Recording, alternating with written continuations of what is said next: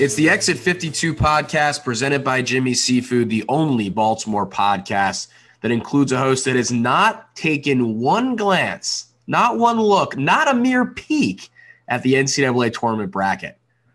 Explain yourself. Explain. I mean, this is one of the biggest weeks of the year. You haven't looked at the bracket banks. Not one gander yet. I'm not taking a hard stance or anything, but literally you guys just before we hit record, you guys said, who do we care who wins this Notre Dame Rutgers game? And I was like, what are you talking about? Notre Dame Rutgers? Those two teams are playing right now in the tournament. Like I thought, so this is almost something I want to do. Like I almost want you guys to just like rattle off the entire bracket to me. And I'll just give you like one word or one sentence on every game or pick a game, like pick the winner just based on me. So, I mean, college basketball for me this season was, oh, we got a bunch of transfers at Maryland. That's kind of exciting. Oh, wait, maybe they don't mesh that well. Oh, Mark Turgeon quit. Oh, the Ravens went downhill. And then I just never got into college basketball.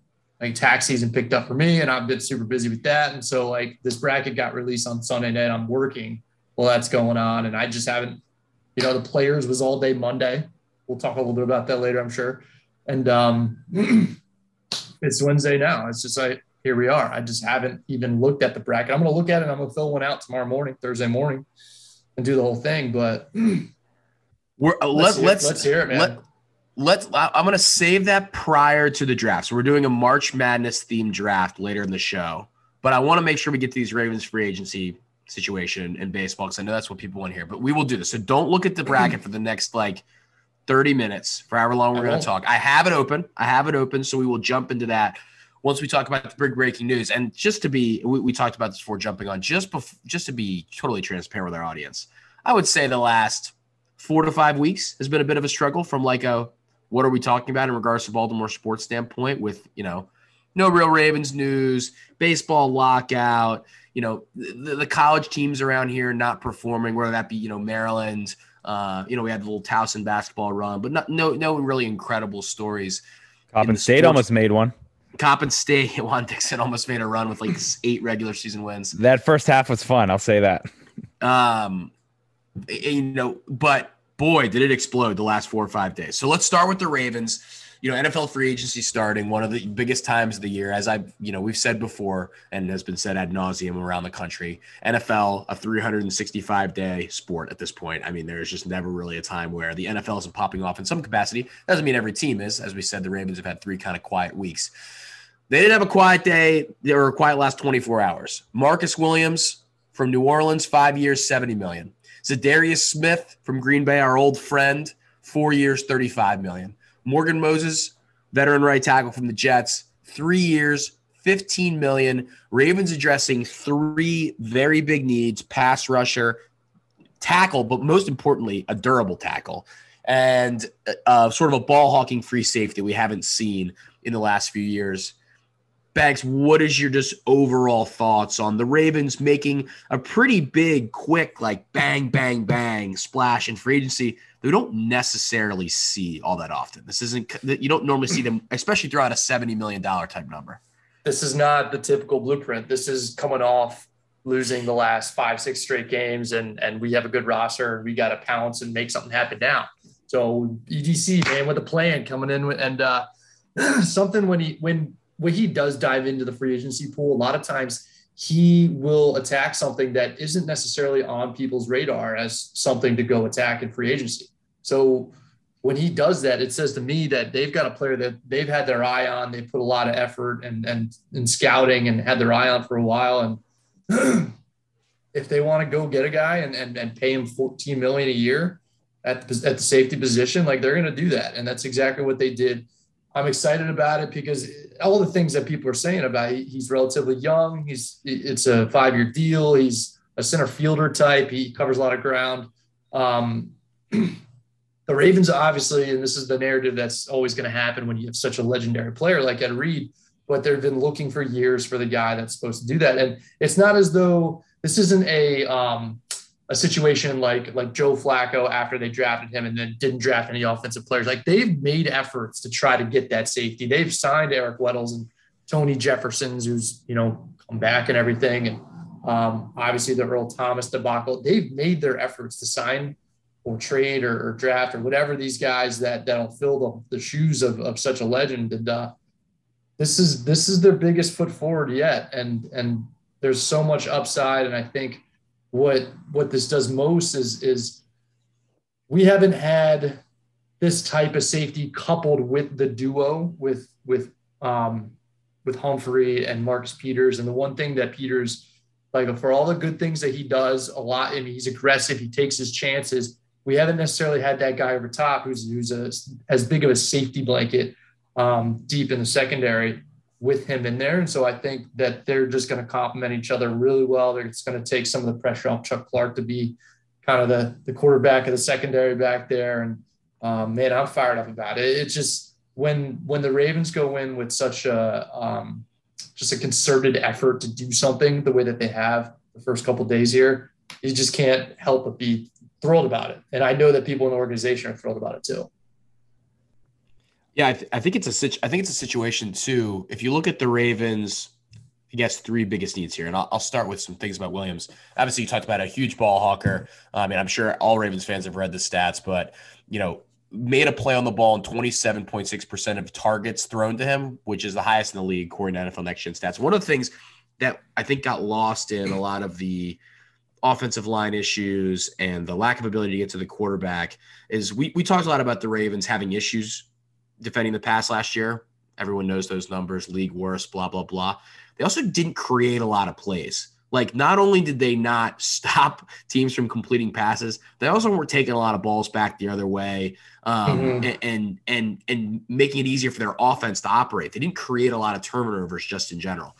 So they clearly went out and got a guy. And you saw this also with J.C. Jackson too, got a ton of money from the Chargers as sort of a ball hawking corner. Teams are looking to pay guys that, can give them the ball back on defense, not just, defend the pass in an effective way. They want playmakers in the secondary. And Marcus Williams is clearly that guy. It's so funny. His biggest claim to fame before getting this contract and being actually a good NFL player is being involved in the Minneapolis Miracle, where he made a horrible play to try to, hit Stephon Diggs, knocked away the corner, and that all happened. But clearly, maybe that was a motivator for him because he's become a really, really good player. As you said, it's always great to see the Ravens go in on a guy, with the organizational confidence, you feel like they're going to, have the player effectively scouted. And clearly this affects a need. But you then go down to Za'Darius Smith, who we know a ton about, and then Morgan Moses. 31st in the pass last year. The Ravens gave up a franchise record 57 sacks, and they didn't have anybody produce double-digit sacks. So with their three signings, they really addressed their three most glaring statistical issues, I think you would probably say, last season.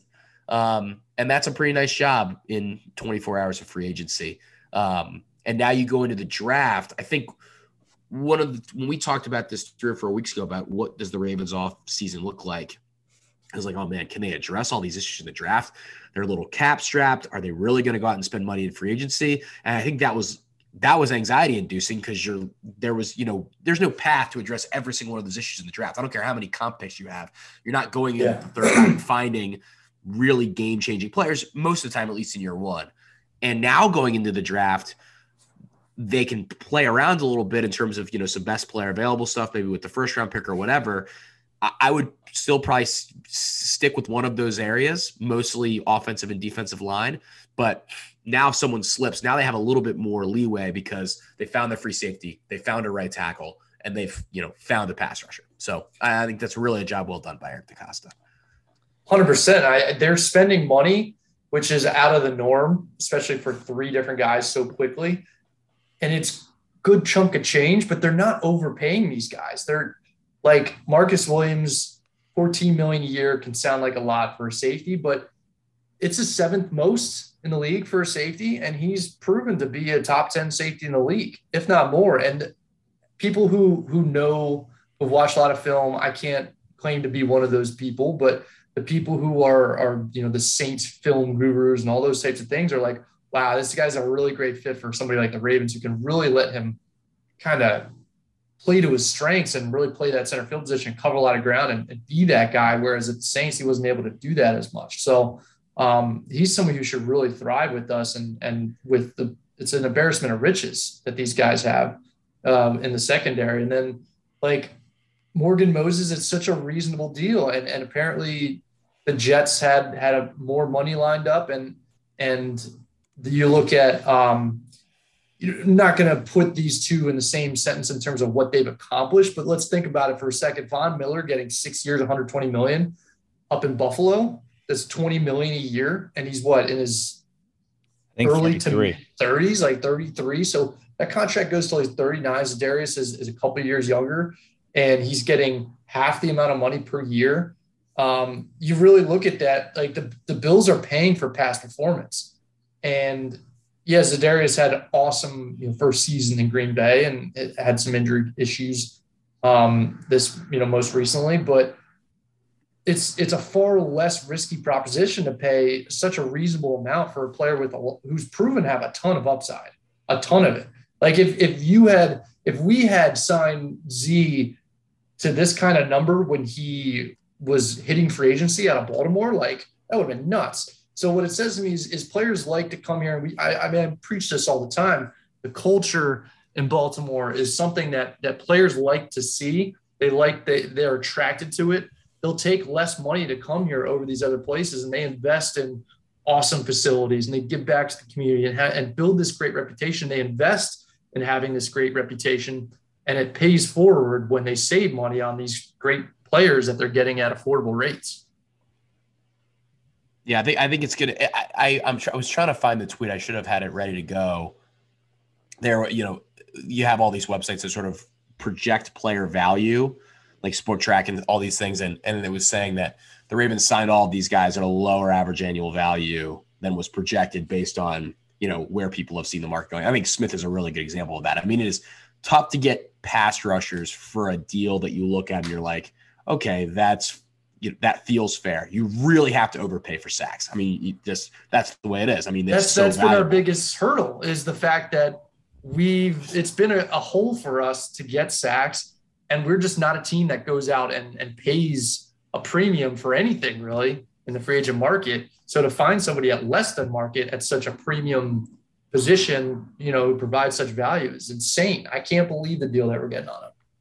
Yeah, but you look at. Especially Smith, like you go 4 years, 35, even if you get 2 years of double digit sacks out of him in a window where you're trying to win now, that's incredible value. That's incredible value. And even if he falls off it, once he gets to, 33 or, 32, whatever it is. By the way, Von Miller turns 33 in 10 days, just for the, because I'm a fact checker. I'm just, the fact checker on the show, but yeah, I think they're two really, they feel like two really, I mean, Marcus Williams is coming into his prime. And the other two deals for vets, I mean, Morgan Moses, there's an awesome quote that was put out by some. There's so much that flies on Twitter, it's impossible to remember who puts it out. But Moses talking about how he takes care of his body and his body's a temple. And you look at his durability. And the Ravens, by the way, got good reports on him because Joe Douglas used to work in the organization as the GM for the Jets. So, the reviews and information they're getting, and based on what the Jets were offering him, they clearly wanted to bring him back. So that's a guy you hope you can plug and play. And even if he's not an elite right tackle, you just need someone who can actually play there for 16 games, much less be elite. I mean, the revolving door was the issue so much last year. So three really smart signings. Yeah, 100%. And I think we really liked what Patrick McCary was doing at right tackle, and I could have been content keeping him there, but it gives us a little more flexibility to move him somewhere like center with Bradley Bozen probably going somewhere else and getting big bucks for that too. Like it just opens a lot of doors to either move him there or do exactly what you said at the top of the show. It just relieves a lot of pressure going into the draft that you feel that you have to do something. You have to go one direction with it, another direction, which the Ravens aren't necessarily prone to do anyways, but it just lets you just do best player available and feel a lot more comfortable going through the rest of your offseason. Yeah, do you still think Bozeman is gone? Because it seemed like most of the centers have kind of, I think they've re-signed with, I think their original teams, and it's kind of like Bozeman is maybe on, I mean, obviously he can play any position, but it just seems like he's kind of on the outside looking. And I saw someone being like, don't be surprised if, you see Bozeman back, because again, he's kind of doesn't really have anywhere to go. I know the Bengals have signed a couple guys. I mean, I know the Bucks have, lost some linemen, but they've also they've re-signed some guys. So yeah, and some like J.C. Treader getting released in Cleveland. Like there's guys that are hitting the market as well that Bozeman, you know, Bozeman is going to get a better contract than some of these guys, but just the fact that there's more quantity out there for these teams to kind of play off of each other, it could potentially hurt Bozeman's ability to get the big contract that he needs as the only center on the market. So I don't know. Never say never. The way the season ended and the way that the free agency period approached, the writing on the wall just seemed like he was one of those guys that played his way out of Baltimore, to his credit. Mm-hmm. You know, it's just one of those things. Yeah, rightfully so. Yeah. So if he comes back, I think everybody would be over the moon about it.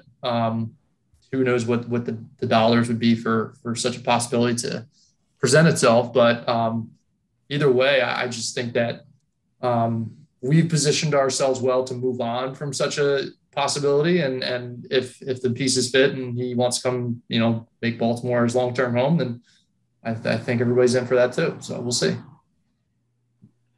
In terms of departures, hasn't really been anything crazy. Anthony Averett, who I think, you know, was an up and down from a perception standpoint, thrown into a big role last year, just signed with the Raiders. Just as we started recording, then Eric Tomlinson signed with the Broncos for 1 year. So we cut Tavon Young though, and cut Tavon Young. Sorry, I was talking about guys signed away, but yes, cut Tavon Young. I'm surprised because he hasn't signed anywhere, right? Tavon Young, not that I've seen. No, I'm kind of surprised that he's still out there. He seems like a guy who could hang out there for a bit, circle back, and wait around till minicamp. Yeah, minicamp or something. Yeah, I wouldn't even say till minicamp, but yeah. It seemed like the team, you know, the players themselves were pretty heartbroken about him getting let go. And he seemed like it was a very, not amicable. It wasn't like a mutual agreement too, but like he, you know, was grateful for what he did here in Baltimore and obviously likes it here. And you just, who the heck knows? I would have thought that he would have been signed by now, but just the fact that he hasn't, I don't know, never know. And there's been no update on Jimmy Smith and what he was doing, right? He's kind of just the only retirement, non-retirement scene I've seen publicly is Derek Wolfe sort of talked about considering retirement, and then he tweeted today that he was going to come back and play. So whether that's with the Ravens or not. Well, he responded directly to the report that he was thinking about. The report being his own words when he said that whole thing was very I might retire. So yeah. He seemed like retirement. It seemed like his relationship with the Ravens soured this past year. I know there was stuff with the injury and like how it was handled, and I don't know. It seemed kind of weird how that went down. It strikes me as weird too. Yeah. So we'll see if that means anything as we roll through free agency. You guys want to hear the Ravens 10 picks in the April draft? Yeah. Now that we got the comp picks in. It was comp pick day. That's the Banks day. Shout out David Culley. Do I have this list in front of me? Hold on. Now I don't feel like I have this list. Yeah, David Culley. Thank you for that. Talk about an absolute thank you for your service. I can get him if you need the comp picks. Yeah, I had him in front of me, and this is just. Let me tell you about this. Is just bad. This is just bad. Here you go. I got it. Third round, 36 overall or 36, 100th overall, round choice. Yeah, round choice overall selection, 100th. Yeah, the 100th overall selection, fourth round, 139th, and then where is the last? Should be another fourth round, I think. I think it's nine picks in the first four rounds overall, which is pretty fast. 4 and 141. So they go 139 and 141 with Green Bay. So from the top, talk to me. From the top, first rounder, their own first rounder, their own second rounder, 2/3 their own, and the Culley pick. 5/4 their own, the Giants, the Cardinals, and two comps and 1 6th round pick in Miami. So you can do some things with those 5 fourth rounders that can allow you to jump back into the third round, you know, trade one back, get something in the fifth, whatever you want to do. That's ridiculous. 5 fourth round picks, the round of the Ravens, the fourth round. Gotta love it. But like I said, it felt like at one point, those 5 fourth round picks might be playing a little too much football in Baltimore next year. No disrespect to any of those people are going to be. Now you've addressed three really big needs. now you can sort of maneuver with those picks. We will see if the Ravens do anything more in free agency. It feels like, from a big signing perspective, job done, unless they feel like they have more money to spend, which I guess we'll see. But, you know, they put out their big deal, got Smith at a, you know, with incentives, I think that contract can get up to like $50 million. And then Moses seems like a pretty team-friendly veteran type of deal for a guy that probably wants to win. And then, you know, they'll move through and see where the value is as guys continue to get cut. By the way, former Raven Yannick Ngakoue, now on his fourth team in 5 years. That's crazy. I thought I saw that he had been on 5 teams. Oh, maybe it's 4 teams in 3 years. And yeah. Someone said, and I may have just been scrolling Vikings, quick, 5 teams since 2020. So it's Jags, Vikings, Ravens, Raiders, Colts. Yeah. Oh, wow. That's wild. That's wild. Crazy. If there's something that maybe they go after here, it could be middle linebacker. Yeah, Miles Jack was released. I thought that seemed like a Raven. There was all the Bobby Wagner chatter. Maybe too expensive, I don't know. But yeah, if they were to get a guy there in the middle, and let Patrick Queen go do his thing that he did so well once they moved him off all those responsibilities in the middle, like. Miles Jack to the Steelers feels like a good move for the Steelers. That, and then it's like, oh, by the way, who did they sign as their linebacker coach a couple weeks ago? Brian Flores. Like, all right, that's. And then you're like, oh, who did they sign as their starting quarterback? Mitch Trubisky. Yeah. And then it kind of. Hey, they tendered Haskins $2.5 million. So. Oh, thank God. Jesus Christ. Quarterback of the future. If only they had, you know, known that Big Ben was going to retire. You know, they could who could have seen it coming? It's crazy. In terms of around the division, Amari Cooper's certainly going to be something to deal with. He's a good player. He's been getting shit on a lot, and I don't think that I don't know why. I think it's because there is a previous perception as a first-round pick that Amari Cooper should be, say, what Julio Jones was for 10 years, and he just wasn't, but he's always been good. He's not bad. He's just not – elite. He's just not there's a good handful first team all pro. I think guys who like football Twitter is just taking narratives and run with it, and they just say that this guy's shit, and it's just like, come on, like it's well. And it's look at the teams. Look at the teams he's been on too. They're easily three. Now they're three of the most laughable. The three teams that people like to make fun of the most: the Raiders, the Cowboys, and the Browns. Like, so yeah, he's a pinata on those teams. Yeah, he's especially once you're on the Cowboys, you can't do anything right. I mean that's you're right. Once he gets to the Browns, now it'll be a similar thing. But those are two like lovable losers. Everybody just wants everyone on the Cowboys to be a joke. Well, and also like people clown on because they're like, I can't believe he's getting paid this much money, and it's like it's not his fault. He signed the deal. That's all he did. Like, good for him. Like, you know, I don't. Yeah, people make fun of him for making a lot of money. And it's like, all right, well, who's going to get the last laugh there, buddy? To say Kirk Cousins, like. Well, yeah, I mean, he's another one. He's just a punching bag. But, like. Carson Wentz, punching bag. Jimmy Garoppolo, punching bag. Does Amari, like, obviously where it stands now. I mean, he's better than Jarvis Landry. Well, Jarvis Landry is now a free agent. And that's the other thing. They're going to release Austin Hooper. Their quarterback right now is Baker Reagan Mayfield, who is. Signing your middle name, and that's a weird move. What do we do? Oh, yeah. I actually do think that the Ravens might go out and sign tight end. Maybe Hooper. Maybe Reed. Another guy. That'd be a solid one. The Patrick Ricard stuff has been kind of interesting. Oh. Patrick Ricard has turned into a punching bag for Ravens. Yeah, fans. which is horrible and makes no sense. What I hate is like – I know these guys make a lot of money. Ravens Twitter has reached an all-time toxicity, by the way. Horrible. Like what? Before like, why are you upset with this guy? Like, why are you upset with this guy? Yeah, I mean that was bad for like 2 weeks. People need to calm down. Like you can't blame this guy for going out and trying to get paid. He's a fullback. He the fact he's in position to make any money at all is an incredible accomplishment. Yeah, it's like, oh, he's asking for tight end money. It's like, well, why would he not? Why would he not? Why would he have ever gotten paid up to this point, given the positions he's played? Like this guy has done an unbelievable job for our football team to opportunize you know, this exact moment for him to go get a contract. Like, people should be thrilled for him. I'm thrilled for him. Same thing with Bozeman. Same thing with like Torrey Smith a few years ago when it was like clear that we weren't going to be able to re-sign him, but he also had done enough to, you know, prove himself valuable to another team that would give him a contract. Like, happens all the time around here. Yeah. People got to stop getting upset about that stuff. They love shitting on their guy. They people who were their guys 6 months ago who are now in a position to get paid. Like, the second they leave, they're like, all right, well, fuck that guy. It's like, no, it's not. Yeah, you could take a cheap discount to stay in Baltimore. Yeah, it's not like, how it always is. No, like, just these guys are. I remember I had to do a Twitter live on my way to work like 2-3 years ago, the morning that Z signed with Green Bay, and I forget who else moved on. It was like three guys moved on the same, you know, 4 o'clock hits, and a bunch of people signed with this team, that team, whatever. And we just like lost all our guys. People freaked out. And I had to do a Twitter live just to tell people, calm the fuck down. There's a plan. There's always a plan. Fascinating stuff. Hopefully that toxicity calms down a little bit. Yeah.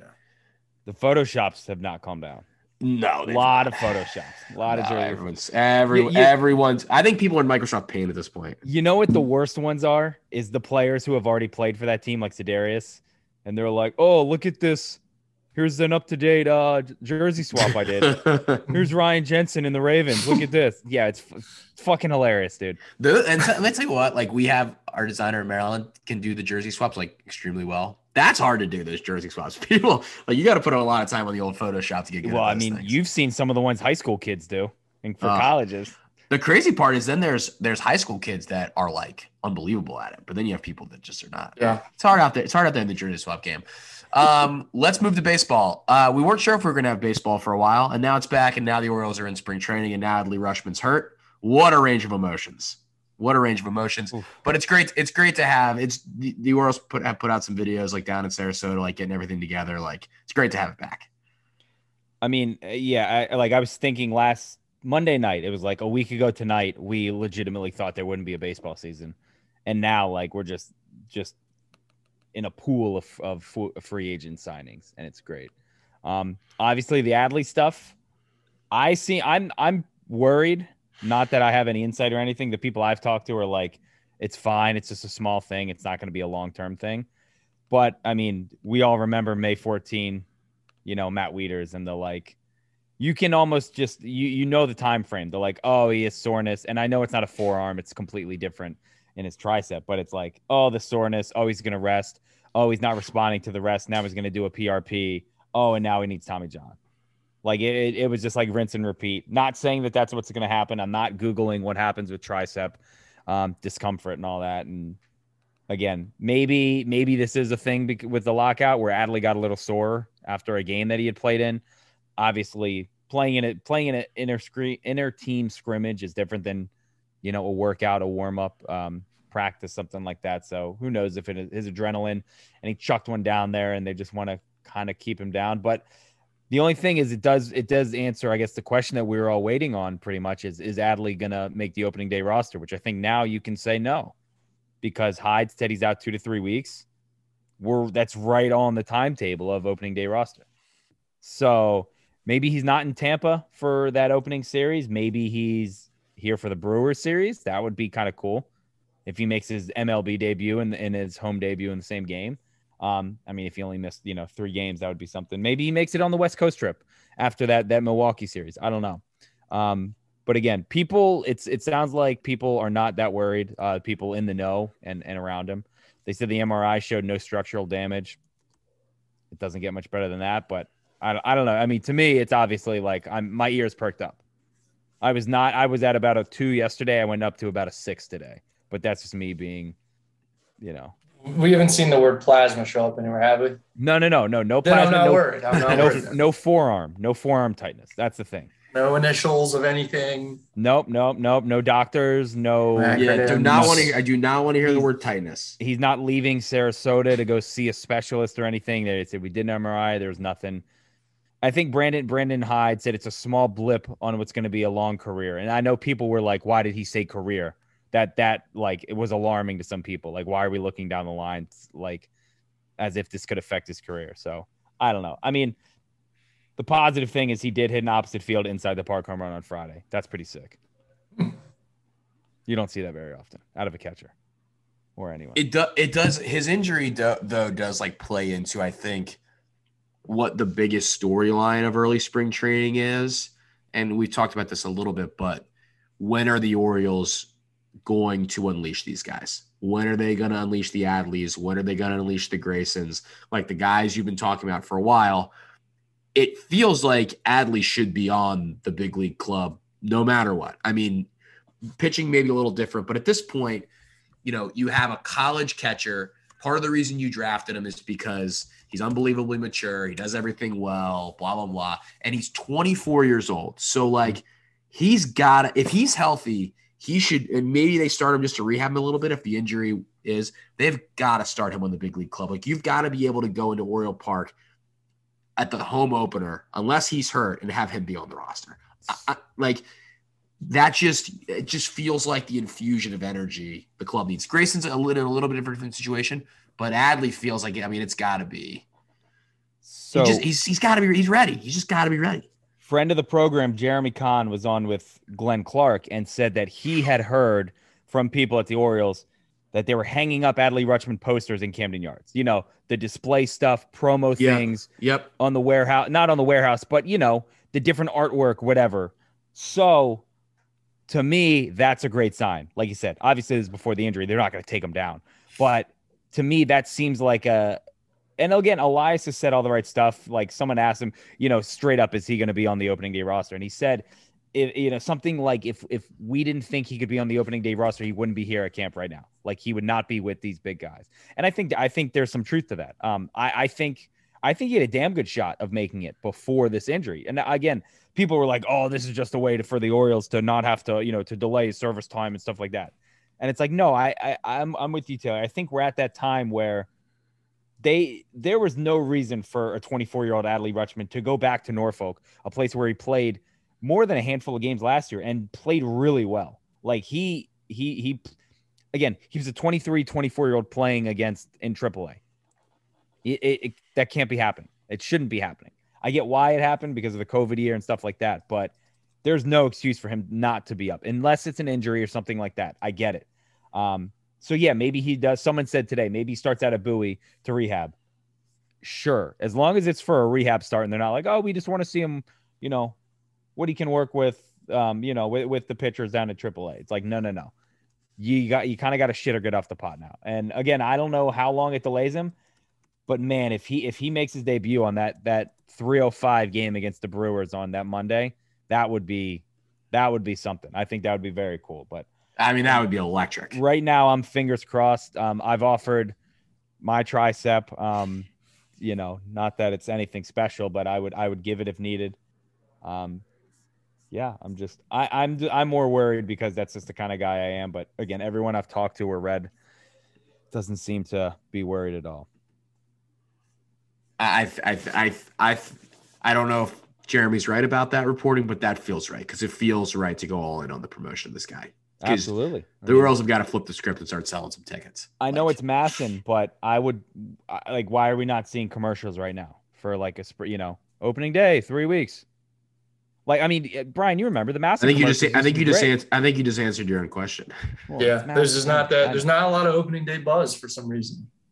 Yeah, and hopefully that'll kick up in the next couple of weeks. Because again, well, that's the thing. Like, we were shitting on Rob Manfred in baseball for 3 months straight. Now it's like everyone's like, "We did it, we're back." Yeah, I mean, and that's always. I mean, that's always sort of what happens. But like, you know, they've got the Orioles have obviously not done a ton in free agency since they're allowed.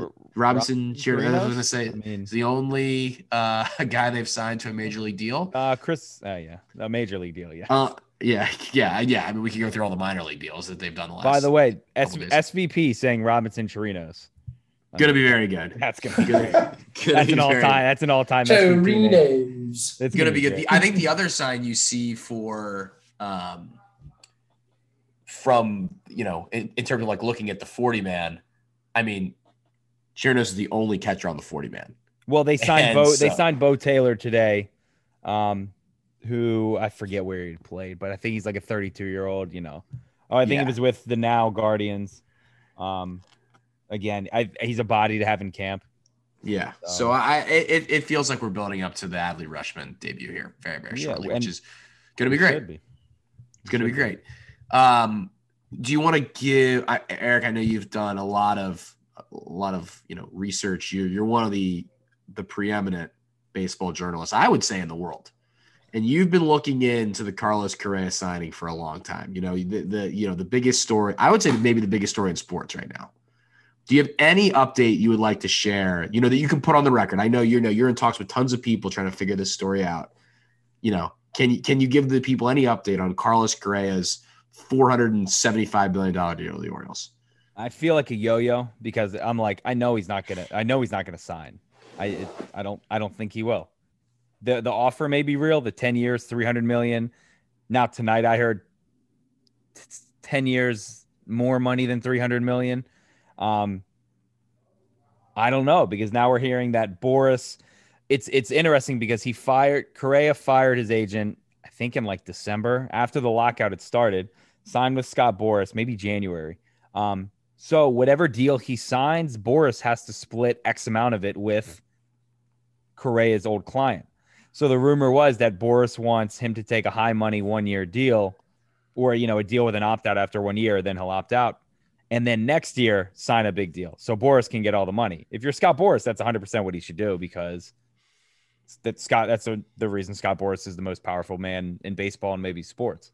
But I don't know. I mean, I'm hearing that the offer isn't there. I'm hearing that the offer is there. I was hearing that the offer was pulled earlier today, and the Yankees were in front, and the Astros are in front, and so I don't know. Again, I'm being torn in all different directions. Again, I don't think he comes here. I would love to be wrong. I would absolutely love to eat crow on this one. I don't think he signs, but I'll tell you what, I'm going to do my damn best to make sure he knows that I want him. You really have put on the full-fledged recruiting camp. Are you fluent in two languages yet? No, but I'm very fluent in Google Translate. That's a big help. It helped me with Victor Mesa. Obviously, that was good that he didn't sign here a couple of years ago. Victor Mesa. Great. Well, yeah, again, I dodged a bullet there. Victor. Yeah, well, and his brother Victor. There's Victor. You got to get on Duolingo. Yeah. You got to get on Duolingo. Yeah, Start doing your daily lessons. There's, again, the people who are like, oh, why do you want – I can't believe people want him. Like, I had people telling me that they don't want to sign him because he's a bad role model for the kids. And I said, so what was your thought on Miguel Tejada, Nelson Cruz, Brian Roberts, Brady Anderson, guys like that? And the person said, they didn't cheat in my eyes. What a ridiculous rationalization that is. You got positive steroid tests from those guys. Like, that's cheating. I don't know how you can be, you know. But, again, there are people who are like, I don't want him. It's like, you don't want a shortstop with a 6.5 WAR? Like, a 27-year-old, obviously, I know he has his history of back issues and stuff like that. I mean, I don't get it. You should want Carlos Correa on your team. And at this point, we talked about this pre-show. The Orioles should just take swings. Exactly. They might as well, because if you sign this guy to a 10-year deal, and we're giving this probably way more oxygen than it deserves based on, but it's fun to talk about. Like, if you sign him to a 10-year deal, he's in your entire window with all of your young guys. You've mm-hmm. like gotten to that point. Like, if you can like get a guy like this, you go get them, and you hope that in 2 years, when everything comes to fore, they're the leader at 29 or 30 of your World Series run. So exactly, and again, the people, like you said, the biggest thing, I'm just having fun with it, because there are people who are like, I can't believe these idiots who actually think that he's going to sign, and it's like, no, I don't think he's actually going to sign. But again, it's like, I'm going to get every like and retweet I can out of this. Like, I will get everyone I can. But again, it's like, also, I haven't seen Orioles Twitter have this much fun in like a long, long time. Like, it also makes sense for Mike Elias to, maybe he would not agree with this, but that's just from my uneducated perspective. Like, you might as well get it out there that you're willing to put up $300 million to sign a player. Mm-hmm. Like, the fact that even if they have no chance to sign him, even if they barely put it out, they should just offer and then just give it to a reporter and be like, hey, we like put this deal on the table. We were going to pay him the most money, but, you know, he went to the Yankees. Like, if he goes to the Yankees for $20 million less because he wants to win, like, that doesn't look bad for the Orioles. The whole public perception is that no one wants to sign for the Orioles. So like, that's a nice little like carrot to your fan base. Like, hey, we are going to be willing in the next 3 to 4 years to spend some money to try to win with this core that we feel like we've built. Absolutely. That's perfect. And again, it's kind of like what I had said. It's like what they should have done with Machado, where offer him 10 years, $250 million. You know, he was going to say no. And then you can turn around and go, see, guys, we tried. He's the one that said, no, we're not the bad guy. He's the bad guy. You can say that again. If Elias, cause that's the weird thing too, is you haven't heard Elias just straight up came out and was like, we're not doing any multi-year deals with, you know, shortstops or whatever, but none of the beat writers have said anything about it. But I mean, I'm with you. Wherever he signs, whenever he signs, it could be tomorrow. It could be tonight. It could be 2 weeks.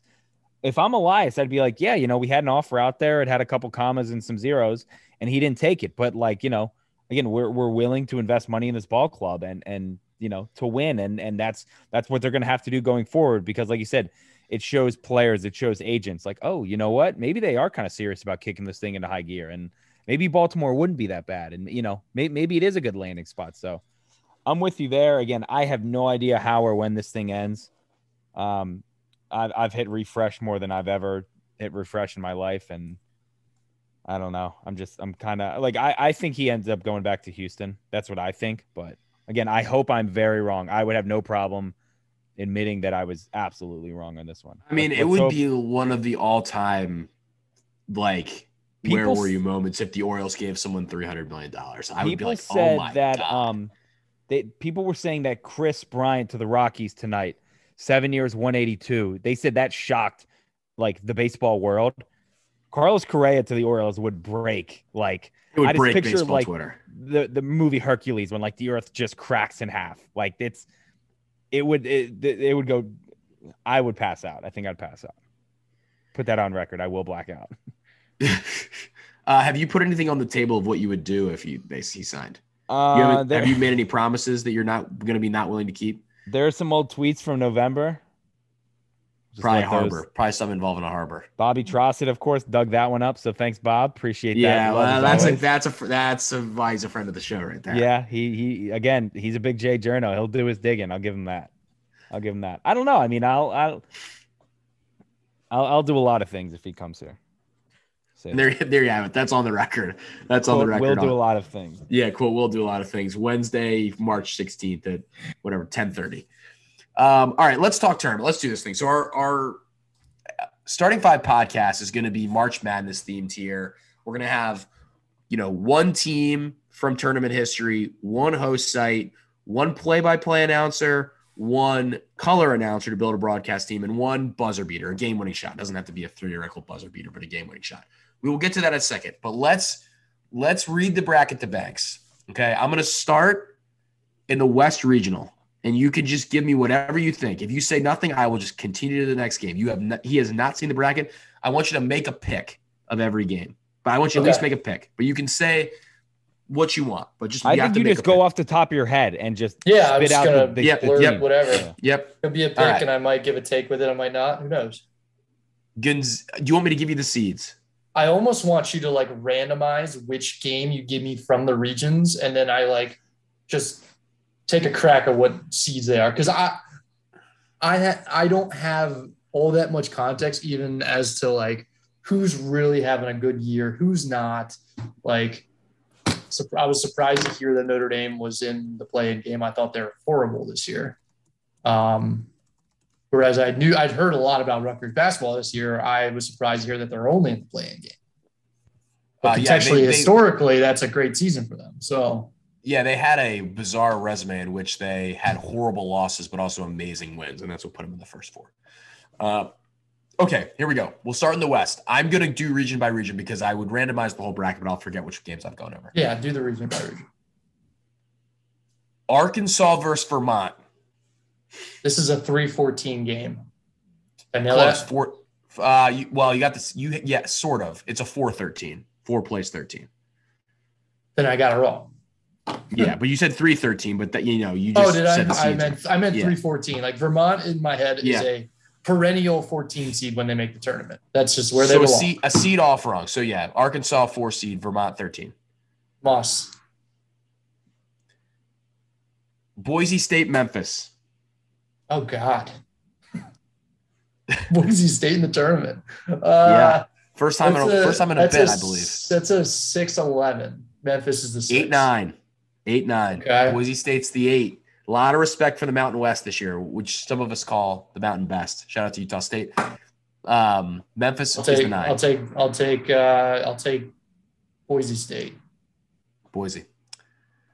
Michigan State, Davidson. This is the 3-14. Not even close. 7-10. Michigan State the 7. Davidson's the 10. That's you gotta take it. February, March. No, January, February. Izzo. April. Izzo.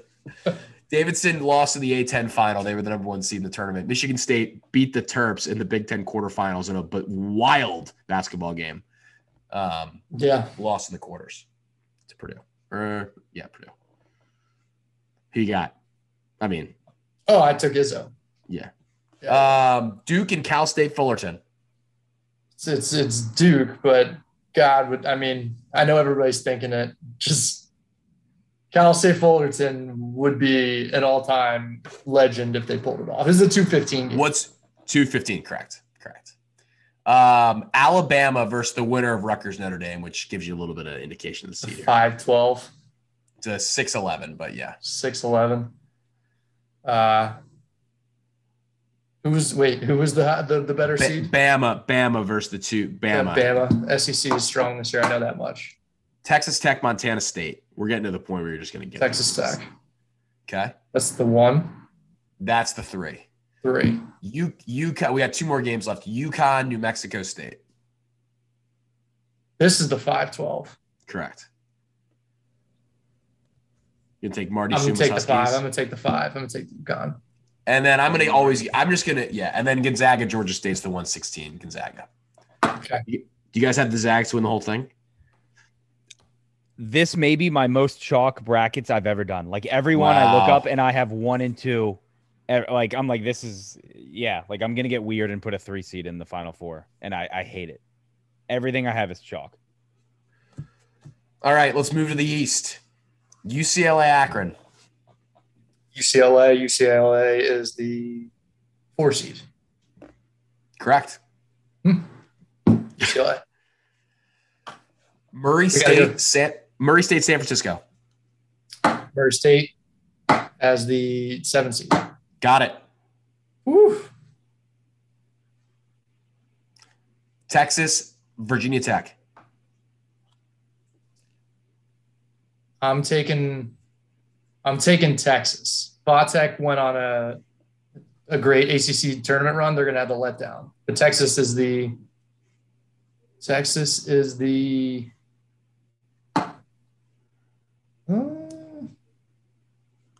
I'm going to time you 6, out. 6 seed? Yep. Kentucky St. Peter's. Kentucky's the 2 and they're going to win. Yep. St. Mary's, Indiana. Indiana snuck in, I think. Their St. Mary's is the 5. Yep.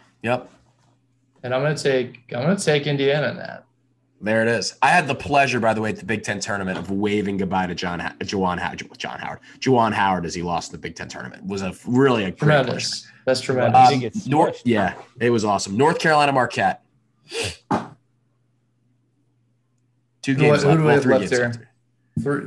We have 3 games. This is a 2 seed. I forget which seeds. Kentucky's the 2 in this region, aren't they? Yeah. North Carolina, Marquette, you're 8-9. That may be my favorite game of the first round. It's a really I think that's going to be awesome. It's a really it's fun a great game. Jersey matchup.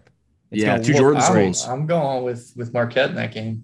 The fighting. Go Marcel and Baylor Norfolk State is the 1-16, and Purdue Yale. Do you have Yale beating Purdue as the 14? I don't. Game? I do not. They're not going to have the size for that. We moved to the South. I'm just going to get through the 1 seed. Arizona's going to beat Wright State. Houston UAB. Houston. That's the 5-12. Illinois, Chattanooga. Illinois. A lot of chalk here. That's the 4-13. Tennessee and Longwood. Say Tennessee. That's the three. Yeah, that's the 3:14. I went right to that. Villanova, Delaware. Villanova. Nice little regional matchups here. Yeah, that's the 2:15. Ohio State, Loyola, Chicago is also a tremendous game in the first round. Sister Jean, in case you didn't know. I know. Just in case anyone hasn't heard that. No. Ohio State. Okay, this is 7:10. Colorado State versus Jawan. Literally fighting Jawan. Let's go Colorado State. Yep.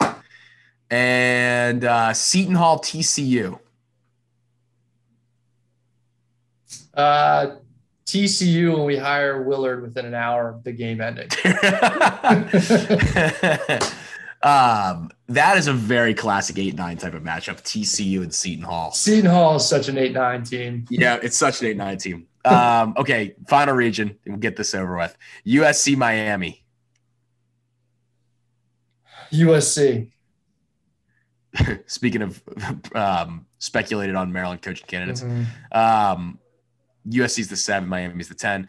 LSU, Iowa State. I can't talk. LSU. Once again, going their coach. Yep, like 2 years ago when they beat Maryland. Wisconsin and Colgate. Wisconsin. That's the 3-4. Yeah, you have to take Wisconsin. Providence and South Dakota State. Providence. Ed Cooley. Iowa, Richmond. Richmond. Oh, the 5-12. Fran McCaffrey looks angry as he walks off the court. I love that. And San Diego State, Creighton. Creighton. That's a shot in the dark. That's a very 8-9 game as well. And then it's Kansas versus I can't remember who won the first four game yesterday. I think it's Texas Southern, and Auburn plays Jacksonville State at 2:15. So there's your games. There's your games in the tournament. I'm excited for the tournament. On the second round, I think it's going to be really interesting to see how many upsets there are. A lot of these. So many of these teams are old, like high major and mid-major teams, because of the COVID year. So you have – and grad transfers and all those. You have all these really old teams. So going to be interesting. Arizona, by the way. If you're going to watch two teams in this tournament from a fun perspective, at least based on I watch, I'm not saying I'm the biggest college basketball guy. Arizona is so fun to watch. And the Zags are always fun to watch. But Arizona, I kind of hope they win the whole thing. All right, let's get this draft underway. Starting five draft, March Madness things. We're drafting announcers, play-by-play, and color. We're drafting a host site, a former host site, because I always enjoy – they now have kind of killed this with all the same courts, but it used to be fun to, like, see the random court at the venue. Your favorite team from March Madness history. Do we want to ban 2002 Maryland to make this more interesting? Yeah, let's ban it. And we've talked about them enough, and at least I certainly have. And a game-winning shot or a famous shot. Banks, you have the first pick. RDT, you have the second pick. I have the third pick. 20% off. Use the promo code Exit52. Get your sunglasses. Here comes summer, baby. It's like 75. It was like 75 today. They're doing a BOGO sale right now. Buy one, get one. Oh, bang. There it is. Yeah, perfect. We won't even get credit necessarily for getting our code used, but fuck it. Yeah, buyers. Yeah. We just want people to buy FedThrill sunglasses. This is the time to do it. This is the time to pounce. Yeah. All right, Banks, start us off. Man, I don't want first overall, but the draft where it's all a bunch of different categories is tough to be. You kind of want to let the draft settle in front of you a bit. Yeah.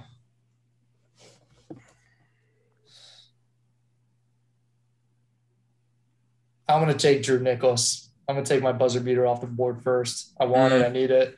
Good pick. Got to have it. Shot you practice in your driveway over and over. That's the one, Drew Nicholas. If I can't have O2 Maryland, I'm going to do the next best thing, and I'm taking Drew Nicholas. Taylor, I re-listened to your Hear the Turtle with Gary a couple weeks ago, or like that clip that you guys had put out when you asked him why he was so mad after Drew made the shot. Do you remember what he said? Because you were like, you looked upset, and he was mad at the official. He because the official that was on that game was on the Indiana Maryland game they had at Conseco Fieldhouse, where I just was, now Gainbridge Fieldhouse and like screwed them at the end of the game. So he was screaming like, call that one not good or whatever it was. Yep. I can't remember the exact phrase. Yeah, he had said something how he's like, I knew Drew got it off with like at least a second left, and he was like, but I didn't trust this guy at all. Like he's like, yeah, because Steve Blake had made a buzzer beater, half court shot, AC Big Ten Challenge. That game was a big deal. It was. The Indiana team ended up being bad. It was a championship rematch. Yep. RDT. I'm sticking with the buzzer beater. I kind of figured Drew Nicholas would go first. I'm going to Jalen Suggs buzzer beater from last year. Wow. That was unbelievable. That was just because of like the reaction on Twitter was unbelievable. And like, I just remember seeing there was nothing else on the timeline except for Jalen Suggs jumping up on the table. They're going to the championship. Like that was such a great, that's one of the better college basketball games. I mean, I don't know, in the last 20 or 30 years, it was like back and forth the entire time. You had UCLA, who was an 11 seed playing. They played in the first four game, you know, a couple days or a couple weeks earlier. And then again, you have like the powerhouse Gonzaga who, you know, was trying to get to the championship. And I mean, everything about that shot was just so awesome. It was like, I just remember it was one of those like, all right, they're going to or they were already in overtime. But it was like, oh, this is how the game is going to come down to end it. And you never expect it to go in. And when it went in, it was just like, holy shit, what did I watch? Like watching it live was awesome. Getting on Twitter and everybody just blowing up about it was awesome. That was one of my favorite memories in the last couple of years. That obviously has nothing to do with Maryland. I can't really remember any sports games as a whole that I can remember, like, while the game was going on, you felt like you're watching, like, just such a good game. Like, like in the moment you felt it, and it wasn't, you know, there's great games where it's like, oh, we're going to single overtime, double overtime, triple overtime. It's like, wow, this game's crazy. Like, that was, like, 10 minutes left in the second half. You're like, this game is nuts. It's unbelievable. It's so tight. These teams are battling so hard. Great basketball, like such a good game. And of course, you could just like feel that it was going to come down to something huge, and it did. A big shot like that. Like, I want to say one of the games that it reminds me of was Bills Chiefs, but that only really ramped up the last 2 or 3 minutes. Yeah, you know, this year. But yeah, I know what you're saying, where you're like, it's like a tidal wave where you're like, this is going to be, I can see it coming, and this is going to be awesome for the next 30 minutes, 25 minutes or whatever. It's kind of incredible. It definitely took it out of them before the final. I mean, Baylor just ran through them in the final. Yeah. And the amazing part about the Baylor championship, and this is no like disrespect to Baylor as a school or anything, but Baylor is just, they're Baylor's. It's like, you don't look back and think about, oh, Baylor, great. First time champion. I completely forgot that they were even champs. They won. The only thing that you'll think about from the COVID NCAA tournament is the Jalen Suggs shot. I mean, that's the moment. Listening to Part of My Take today, and I think Mark Titus said like, yeah, and Baylor defending champs. I literally went, what? And I was like, there's no way. And then I was like, holy shit, you're right. Like, gun to my head before I heard that podcast, I don't think I would have said Gonzaga won. I was like, I would have said Villanova or something. Could not have told you that Baylor won it. It's just, I don't believe it. But yeah, I mean, I'm with you. It took, like, I just remember how bad that game was, and it was like, oh, all right. Well, at least last game was sick. This is a tough pick here, because now I have to set wherever we go next, and I really feel like I have pretty good depth at a couple, and I don't know if I have good depth on this one beyond because I can't take 2002 Maryland. So I'm going to take my team, and I'm going to take 2006 George Mason, because that was like the first of all, local team, had local guys.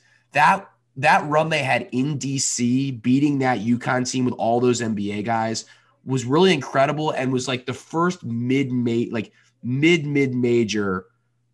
like team that went to the Final Four. And it was like such a moment when they won. The guys like standing on the scores table at Verizon Center, might have still been MCI Center at the point, looking at, you know, the fans. The whole thing was just unbelievable. And then I ended up, you know, at that point, like George Mason, here's the absolute nerd alert for me. I was speech and debate, and they were like one of the best speech and debate schools. And like, you went to George Mason in that like 4-year period after, when I was in high school, and I would go to summer camp there for that. And people, that was just their thing. Like that Final Four was like their thing as a school. Like that was the George Mason like claim to fame. And that was like preceding some of the like, I mean, you guys probably have this list, like the Butler teams and things like that, VCU, all those. But they were like the first in that run of teams that where you were like, oh man, like kind of anybody could make the Final Four theoretically. So I'll take them. I really enjoyed that run. I had another one on my board that I almost took, another similar mid-major, but I'll take 2006 George Mason. And then with my next pick, this is so hard. I'm not going to go buzzer beater. Oh, I'm so torn on what I want to do announcer-wise here. I'm going to go Bill Raftery. I'm going to get the analyst out of the way here. I think I had a little more depth in the play-by-play. I mean, I don't think there's anyone like epitomizes college basketball analyst in the tournament quite like Raf, and now he's got the big chair with Nance and Grant Hill, who are a very good trio. So I'm taking Raftery. The energy's electric. The catchphrases, all the energy he brings. He's sort of post Vitale, but a little more tolerable at times. So I'm taking Raf. Good RDT. One. I'm going to go I've only won a bracket one time. Like come in first, give me all the money. We're rolling big tonight. I've only won it once, and it was maybe with the easiest team of all time, the 2011-2012 Kentucky Wildcats. They were just wow, what a front runner pick. They were, again, I've only won one bracket ever. So like I have a very fond memory of I just remember being that team was very good. They were so good, and it was like very clear. I think they finished 38-2. It was like they are by far the best team in college basketball. Like no one, Kansas was good that year, but it's like no one else was really close. That was the Anthony Davis and like Michael Kidd-Gilchrist and Kyle Wilcher. Who else did they have? Terrence Jones. Like, I'm looking at the roster now. Like they had a lot of good players, and again, I just remember being like I think going into like the Final Four. They were like, oh, if Kentucky makes it to the championship, you win. So I was like, oh, this is done. So it was a very enjoyable, Final Four championship game for me to watch. And I loved that Kansas team because I really liked Thomas Robinson, like his whole story when he was in college and he was a local DC guy. I thought he was a very likable player. NBA bust. Really wanted the Wizards to draft him. Really wanted it. And thank God then it wouldn't have fucking mattered if they drafted him or not. That wouldn't have changed anything. But that team again, I have a fond memory. The Alan Lazard for this fantasy year is one of my. He's basically a 2012 Kentucky Wildcats because they helped me win. So we'll go them again, just because we can't take 2002. Thanks, you have two. I love that pick because it just lets me take my team at the end. So phenomenal pick. I'm taking Gus. It's got to be Gus. It's an easy pick.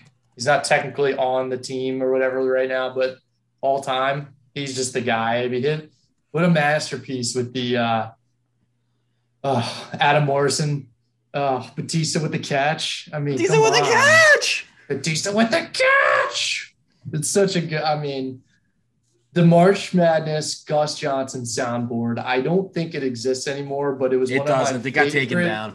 Like, old school internet creations is just to pop that Johnny on Thursday morning of March Madness, play the theme song and then just start clicking buttons all over the place and just hearing all the Gus Johnson quotes. Man, Gus Johnson's the pick. And I had to take him because there's just no way I can let Taylor take Gus and Raftery. Like it's just a lethal duo. Just can't happen. And then I'm going to take my analyst, and it's Charles Barkley. He just shows up and does college hoops. I don't know that he does any research whatsoever for most of the season, but he just shows up. I think he just watches like 15 Auburn games. Yucks it up and does a Capital One commercial with Samuel Jackson, Indianapolis. It's Charles Barkley has somehow ingrained himself in the last decade in March Madness culture, and I love it. The Barkley in the tournament is so good because he makes what I like CBS's coverage of college basketball from an analyst's play-by-play. Their studio show has become very like – not that Seth Davis and Clark Kellogg and Greg Gumbel all seem like very nice guys. There's not a lot of pizzazz in that selection show.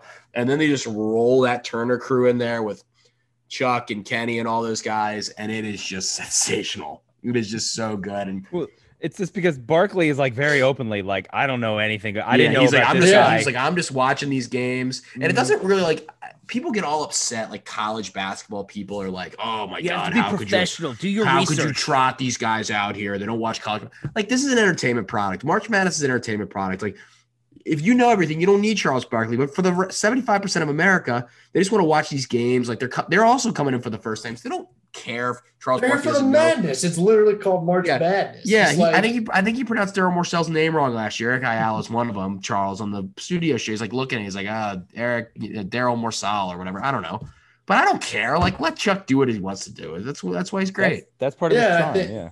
I think college basketball and NBA are two very different buckets. It's almost like a divisive culture. Like people are really into one and the other. You could say the same about college football and the NFL, but it bridges the gap. There's so many people who love the NBA and are into it, and they see Charles on TNT and they're used to seeing him, and it just kind of bridges the gaps and overlaps those two worlds a little bit, and it makes it just makes it better. So was that was your second one? That was my second. That was the first pick of the third round. Gotcha. Okay. So let's see. I'm gonna take.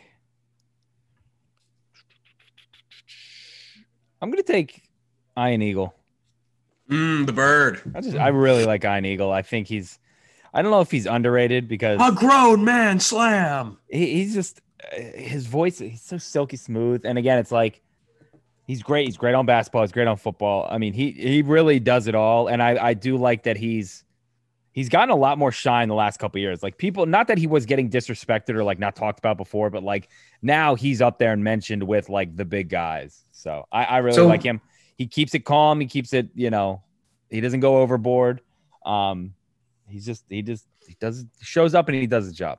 Can't ask for much. So my thing with Ian Eagle is that when I was getting old enough and being at that impressionable age where you start like really remembering things and committing them to memory, growing up in Montgomery County, Ravens games were not always on television. They were only on CBS if they were playing, a decent game against like a Steelers or something, whatever.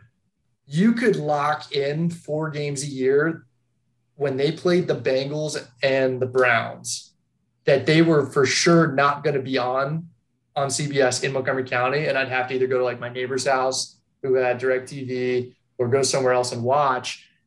And at the time, Ian Eagle was like the bottom of the rung CBS assignment. He was pretty young at the time. And Ian Eagle equals like disrespect CBS. Like this is a shit game because we got Ian Eagle on the mic. And of course he's grown into this beloved, like, now he's like the secondary NFL broadcast. Like he's the guy in waiting, it seems, for CBS to be their guy. So I have this like impression of him that I've shaken for the most part, but it's still just kind of there. Like Ian Eagle, pronounce your name normal, you weirdo. Like I rag on him all the time. Like so. His son, and then he has a son next in waiting too. His son is so good on Nickelodeon. The Nickelodeon broadcast. Yeah, so tremendously good. Okay, I got two here. This went well. I didn't think Gus would get back around to me. It probably would have been my pick had he did. Ian Eagle was in contention. If I didn't get this guy, so this has kind of made this easy for me. I'm taking Vern. I'm getting Vern and Raph back together, baby. I'm taking Big Vern. Uncle Vern. I love Vern. They have some great calls together. Vern is just a big moment guy. I agree with you. Gus is sort of the voice of some of this March Madness movement. But Vern, to me, like you go look at some old March Madness clip, like some regional finals, and Vern's on there. He's like, oh, Vern, I freaking love Vern. There are certain broadcasts I wish you could just put in like some chamber that they could just exist for like hundreds of years. Vern would be one of those guys. I would want Vern around forever. So he's obviously not on there anymore, but I'm taking Vern, and those are all gone. So my other guy in contention would have been Kevin Harlan. And Nance is good, but probably Kevin Harlan. Kevin Harlan should have been taken ahead of Ian Eagle. Just I thought about it, but I think I took Harlan during the our announcer draft. Mm. And then for my regional site, or not my regional site, my just host site in general. This could have gone 1,000 different ways. And I'm so interested to see what you guys pick. But I am taking, formerly known as Taco Bell Arena, I'm taking the orange and blue court from Boise, Idaho, and the name Taco Bell Arena. Boise, a very random location, but I always enjoyed the Boise floor. I always enjoyed that the name was Taco Bell Arena, and just having to send like East Coast teams all the way out to Boise. There's a couple West Coast sites you're like, ah, that stinks for the East Coast team. It's like, here we are sending NC State out to Boise because they're like a 7 seed and they have no regional protection there. So I'm taking Boise. I've always enjoyed Boise. Terps have played out there before. So I'm taking Boise. I love that court. It's a good pick. It's a good pick. I will go. I got my last two, correct? You've got one, and then it's Banks' last two. You got one. I'll go. I'm just going to go anytime it's in D.C., like MCI Center, Verizon Center, whatever you want to call it. Because like Duke was there. What was that? 3 years ago? 2 years ago, the Zion team. I think they were in DC, and I just remember like the text being like when Duke was there in the Zion. Dude, so we got honored. So at the NCAA tournament, not to cut you off here, at the NCAA tournament, they honor national champions from all the sports, Division I, Division II, Division III, and they get the opportunity to like go to one of the regional games or Elite Eight games or whatever. So and it's like depends on where you are regional wise. Mm-hmm. So our men's soccer team got honored at the first and second round, the second round night when Duke, I think, played USF, right? Or was that somebody? Yeah. And our guys were saying it was an absolute electric factory in there. Like it was one of like the hypest things they've ever been to. So yeah, so that's a good. DC gets up for the NCAA tournament. They do, and like you said, they had the George Mason. That scene in 06 was unbelievable because again, basically hometown game for them. And then I just remember like when Duke got announced there, and that was Zion, and I think Taco Fall played them in the game that I think went to overtime. I just remember again being like, this atmosphere looks awesome. Everything about it looks awesome. And there's always like that group of friends that's like, oh, we should go down to the games. And then you look up tickets, like, oh, we should all take off work. We're going to go down to the games all day. And then you look up ticket prices and you're like, oh, because Duke's playing, it's like $350 a ticket or something like that. And you're like, never mind. We're not going to do that. But again, I used to like the classic court they had. They made it very easy. I'm just close to home. So I always like those games in DC. So I'll do that. And then are we doing analyst or color guy? Yeah, just analyst. So you can you go in the studio. You can be on the. Are you doing a wraparound in the middle of the round? Oh, yep. Never mind. I thought I had back to back. Never mind. You got it. Not that it matters. I guess you theoretically could. I was just clarifying for the next one. So. Yeah. Sure. Yeah. Thanks. You have two to finish it off for your draft. Two to finish it off. Host site. So when I'm thinking about host site, I just have all these, like, there was a time when they didn't have all the courts look the same with the same logo and everything. And I love that. I love thinking about these old games in the early 00s. And of course, before that, where you'd get, that's where I get the Boise from. Yeah. These remote colleges that you don't really hear much from, but you just like see their court and you just have like commit. So I'm thinking like Cleveland State and UAB and San Jose State. San Diego State too, though. I remember that. Yeah. I'm gonna go with Dayton though, because Dayton is just annually, games are there. You get those first tastes of March Madness. I know it was more of a site before they had the first four and everything. But it's just when you think of Dayton. And you just think of first week of March Madness when you think of the Dayton Flyers and everything. It's just so, connotation is so strong there. And so, I don't know what else I'd do in Dayton, Ohio. I would just think about college hoops. They are the city that has hosted the most NCAA tournament game site. It's like, that's such a tremendous identity to have. In terms of first and second rounds, which is crazy because now they don't get first and second rounds because they have the first four. So. Right. They now don't get those. So it's interesting that they're at 13 and they've hosted the most. So that was going to be my pick if I didn't go DC. Dishonorable mention Greensboro.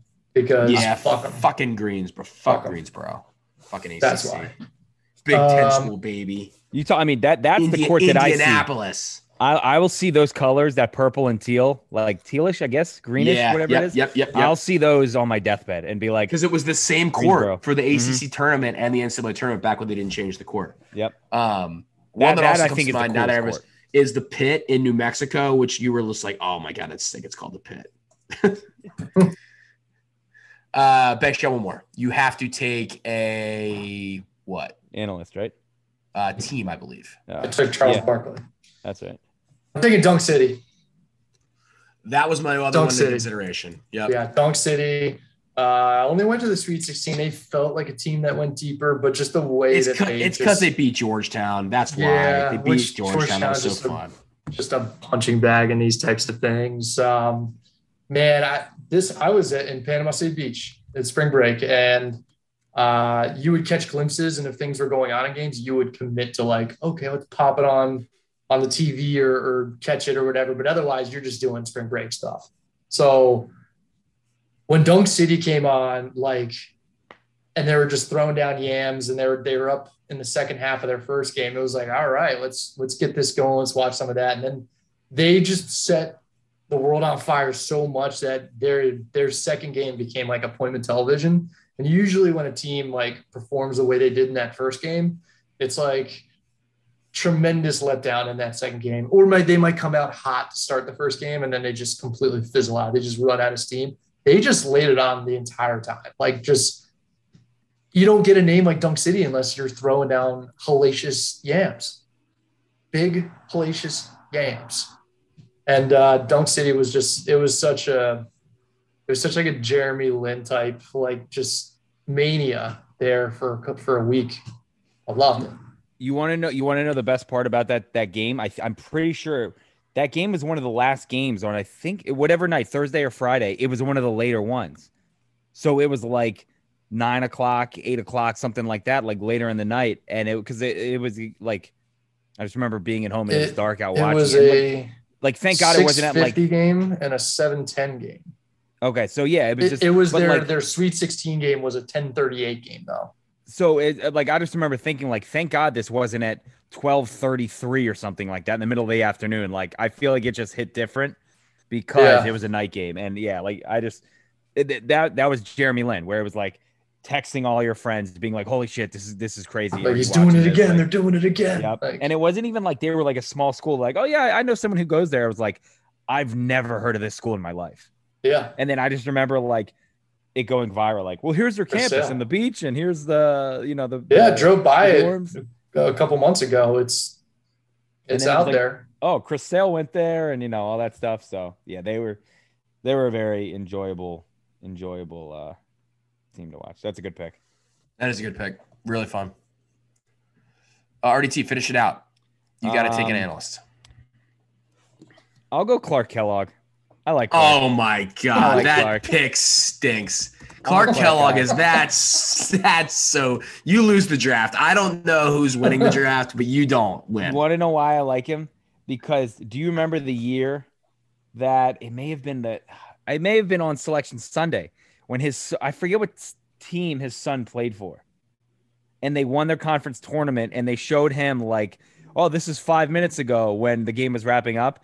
And when he realized that they were going to the NCAA tournament, he started crying and bawling his eyes out because he got to watch his son's team, clinch a berth, and they went to the big dance. And I thought that was really cool. I like that a lot. So that one stuck with me. You just try to turn that on us or something. Yeah, that's horrible. No, that's what I remember. The worst part is I hated. That sounds super dismissive of me because Clark Kellogg seems like a super nice guy.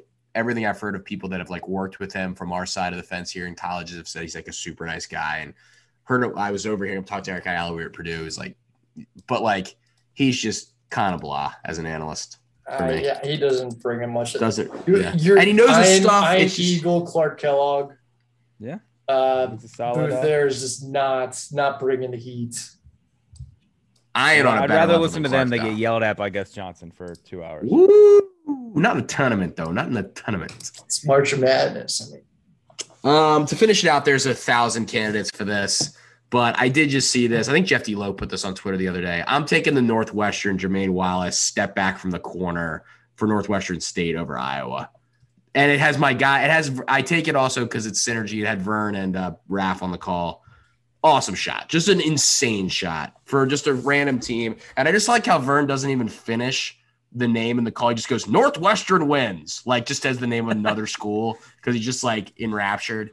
There's a lot of picks I could have taken here, but that some for some reason has always stood out to me as like a game-winning shot in the tournament. So I'm going to take that. I'm going to take Northwestern State. Almost took Chris Jenkins for the title, but you know we have a North Carolina guy that sponsors the show. So I'm going to take Northwestern State to finish it out. Okay. I should have banned Drew Nicholas too because that was the clear buzzer beater pick. Once I did ban it, Drew Nicholas.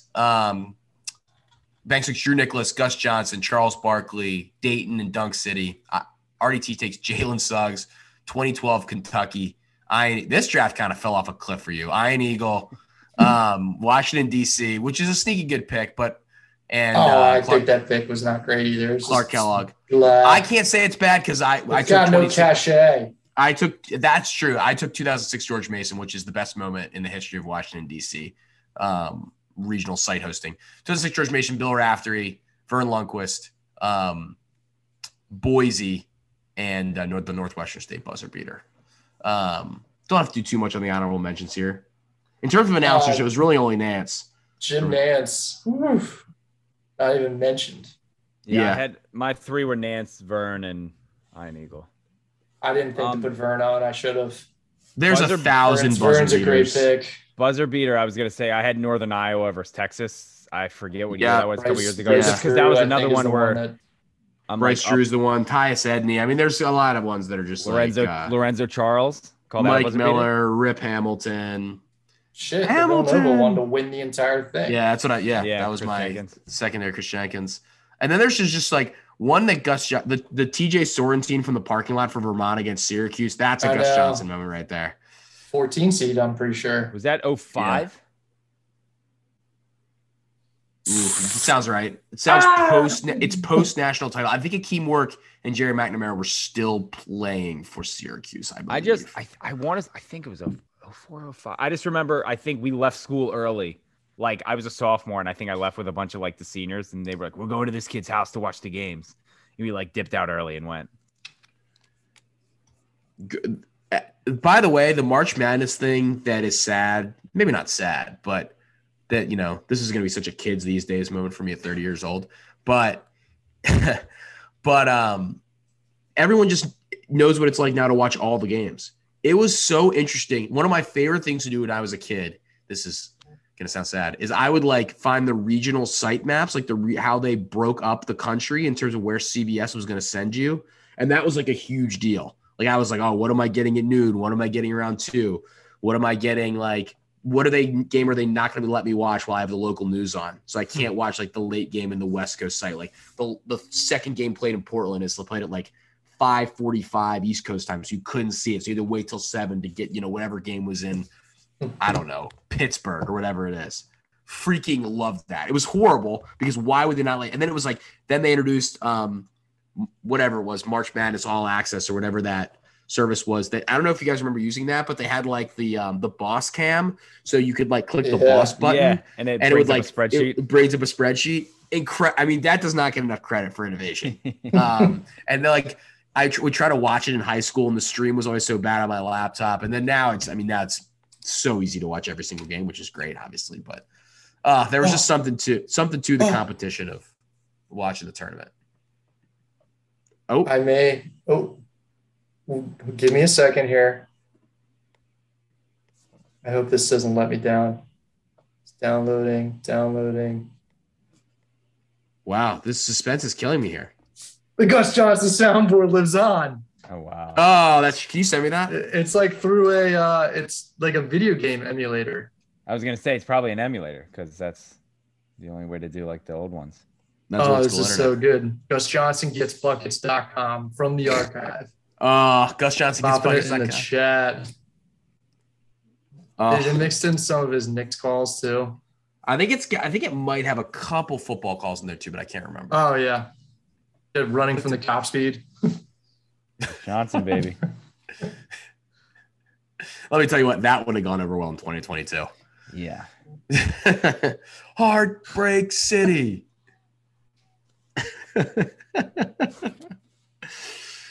Gus Johnson gets buckets.com. If oh my God. Okay, I can sit and do this for a while. This is going to be bad radio because no one can hear it on the other side. Good draft, guys. Good draft. March Madness is the best. It's so good. Tomorrow's going to be great. Today, yeah. When you're listening to this. Yeah, it's a shame the Terps aren't. It's so much fun when the Terps are. Fought hard against Michigan State, though, last week in the Big Ten quarterfinals. The last 5 minutes, 4 minutes of that game was unbelievable. It was crazy. So much fun. It was crazy. There was like a time, I mean, I'll be honest. There was a time with 10 minutes left, I was like, well, season's over. You know, you're thinking about like when we're flying home. And then like, you know, Dante's got the dunk, got it. And then that was wild. God, those guys played their hearts out. Credit to those guys. And that brings me to, you had some good seats for it. Some fantastic seats for sure. And that brings me to the Nick Cantor-Medley Maryland Person of the Week. Speaking of Maryland basketball, and I was going to give it to Mr. Fats Russell, who played his heart out for the Terps, despite, you know, he could have checked it in, played his heart out. As Banks is laughing because you're 100% cheesing so hard right now. Cheesing so hard with those playing those things in his ear. He's going through like the hardest 3 weeks in his professional life due to tax time, and I don't think he smiled this. I don't think he smiled in the last 3 weeks, and now he's just like a little kid at Christmas. Another big time J. Penetrating. So I'm taking Fats Russell. That's one Maryland thing I'm taking. Shout out to Fats. Great Terp for 9 months. And then I'm taking my three guys that are departing. I might have taken them last week, but I'm giving it to them again. I'm taking my three guys departing. Marty, Sean, and Keith all leaving Maryland. Taking them. Mm-hmm. RDT. Great party on Friday for those guys. I'm just going to go baseball. I'm just very happy it's back. It's back. And I'll hit you with all my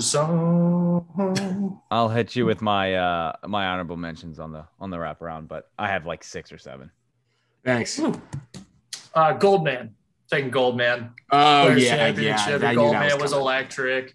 He was electric. All these guys having a real tough time with a lot of wind, a lot of adverse conditions out there. Goldman's just pounding the green shot after shot.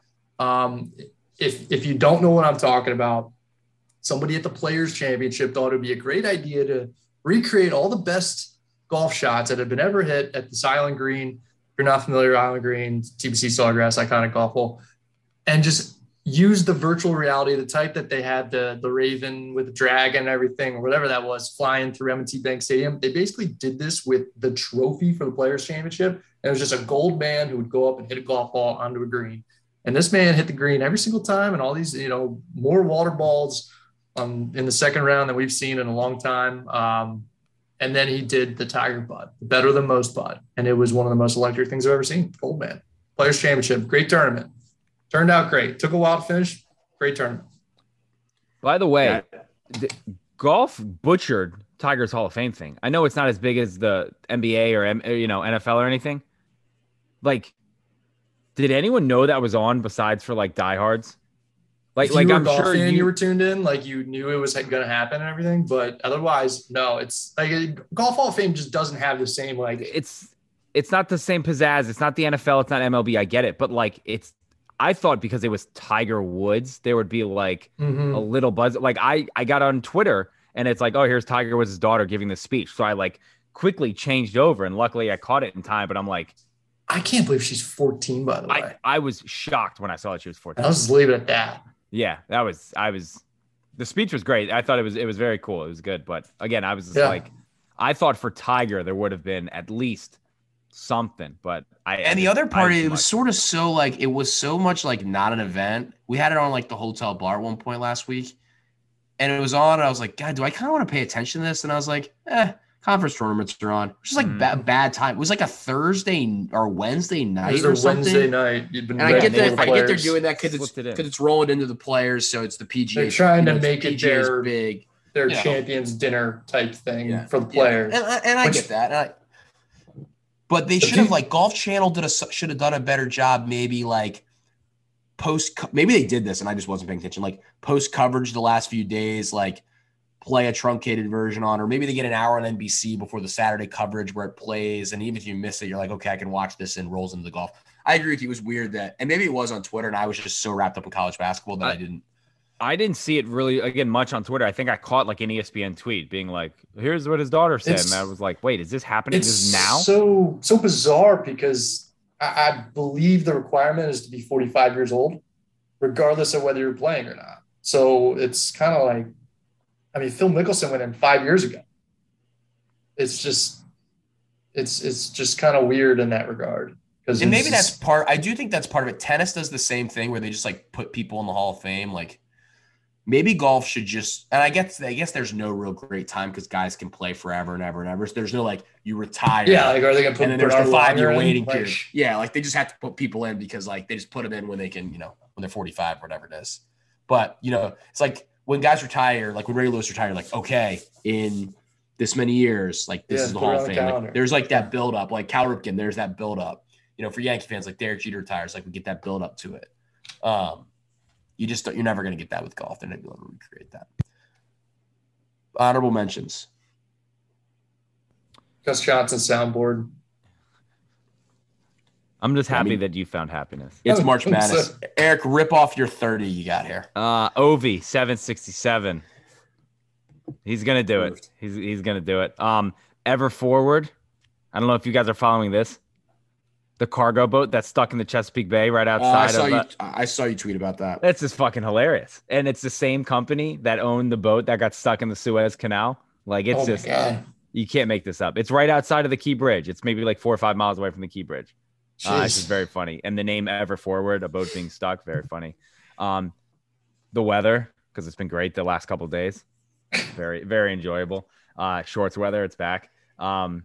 Cedric Mullins for him coming out saying that he didn't tell anyone that he had Crohn's disease and had surgery last year because he wanted all the support and attention to be on Trey. That's just like an all-time teammate move. Like easily, he's becoming one of the more likable. Obviously, I like him a lot, but outsiders from Baltimore, like people are really starting to like him. And then Scott Hall, Razor Ramon, RIP. Oh, yep. I was gonna say him. Yeah, he's the bad guy. He was. Growing up, my three favorites were Shawn Michaels, Sting, and Razor Ramon. And like I remember you trying to like I must have been 4 or 5 years old, like walking around with a toothpick in my mouth. And my dad would be like, you cannot have a toothpick. Like you cannot walk around the house with a toothpick in.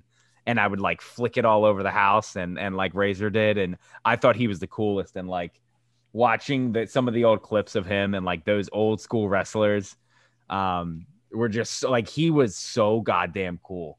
And apparently it seemed like he turned his life around. Like obviously a wrestler in the 90s, you do some not great stuff. And it seemed like he had really turned his life around. And obviously, you know, 3 heart attacks and a stroke will more than likely put you in the ground.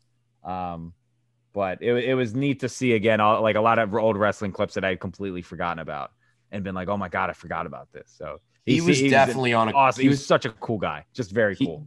He was on one of his 9 lives, and it was not the first one. Yeah. Like, he had gone through – you go back and read about Scott Hall, like, and all the – there's an amazing series called Dark Side of the Ring, and it's – I'm now blanking on what that's shown on Vice, maybe. I think it's Vice or A&E, something like that. I think it's Vice. Dude, wrestling, talk about it. I mean, I know every sport, and whether you consider wrestling a sport or not. Oh, my – I mean, we're obviously sponsored by an all-time wrestling supporter. Johnny Jimmy's, those guys do an amazing job with wrestling. So I think they would approve of this discussion. But man, wrestling has some crazy stuff happen. And Scott Hall centered a lot of it in the 90s. Like he also from a lifestyle standpoint. Yeah. I mean, he has some of the all-time gifts too. The like the 3D flicking the toothpick. He has the one where they throw the cup at him and he just uses the water to like comb his hair back. Just so funny. Very, very, very funny stuff. So RIP to Scott Hall. Freddie Freeman, Dodgers, 160. Yeah, saw that come down. Real shame about the Yankees. Yeah, Yankees need to find somebody for a bit. It could be Correa. Well, until he's in Baltimore. Yeah, maybe.